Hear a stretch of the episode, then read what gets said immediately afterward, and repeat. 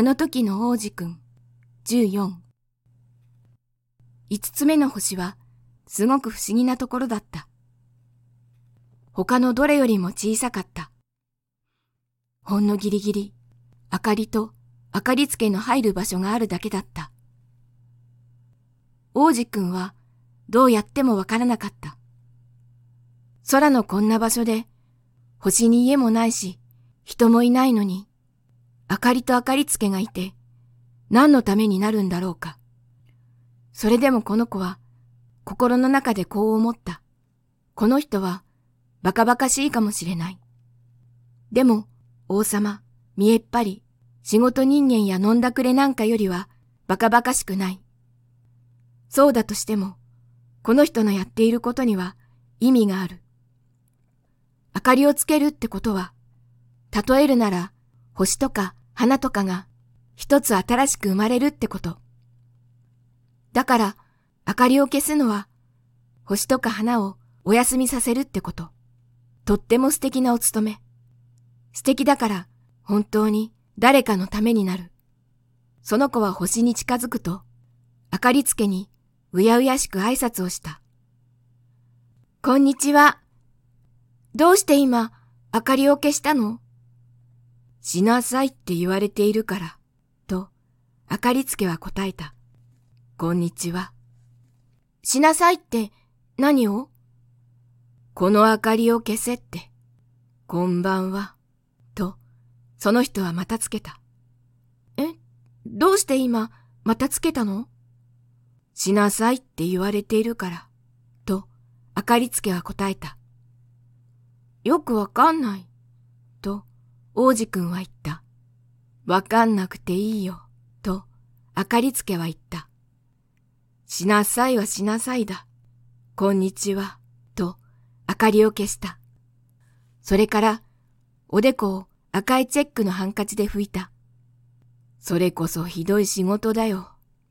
昔はものがわかってた。朝消して夜つける。昼の余った時間を休んで夜の余った時間は寝る。じゃあ、その頃とは別のことをしなさいって？同じことをしなさいって、と、あかりつけは言った。それが、ほんとひどい話なんだ。この星は年々、回るのが早くなるのに、同じことをしなさいって。つまりつまり、今では一分で一回りするから、僕には休む暇が少しもありゃしない。一分の間につけたり消したり。変なの、君んちじゃ一日が一分だなんて。何が変だよ、とあかりつけが言った。もう僕らは一ヶ月も一緒に喋ってるんだ。一ヶ月？そう。三十分。三十日。こんばんは。と、また明かりをつけた。王子くんはその人のことをじっと見た。しなさいって言われたことをこんなにも真面目にやる。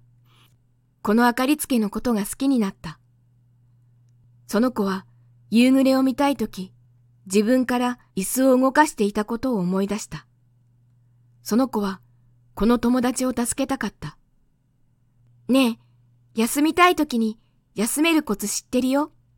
いつだって休みたいよ。と、あかりつけは言った。人っていうのは、真面目にやってても、怠けたいものなんだ。王子くんは言葉を続けた。君の星、小さいから、大股なら散歩で一回りできるよね。ずっと日向にいられるように、ゆっくり歩くだけでいいんだよ。休みたくなったら、君は歩く。好きな分だけお昼がずっと続く。そんなの、大して変わらないよ。と、あかりつけは言った。僕がずっと願っているのは、眠ることなんだ。困ったね、と、王子くんが言った。困ったね、と、あかりつけも言った。こんにちは、と、明かりを消した。王子くんはずっと遠くへ旅を続けながら、こんな風に思った。あの人、他のみんなから馬鹿にされるんだろうな。王様、見えっ張り、飲んだくれ、仕事人間から。でも、僕からしてみれば、たった一人。あの人だけは変だと思わなかった。それっていうのも、もしかすると、あの人が自分じゃないことのためにアクセクしてたからかも。その子は残念そうにため息をついて、さらに考える。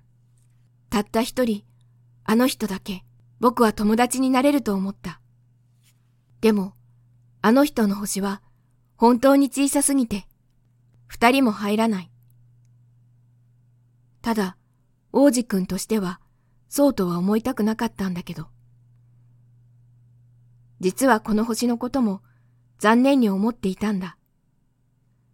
だって、何と言っても、24時間に1440回も夕暮れが見られるっていう恵まれた星なんだから。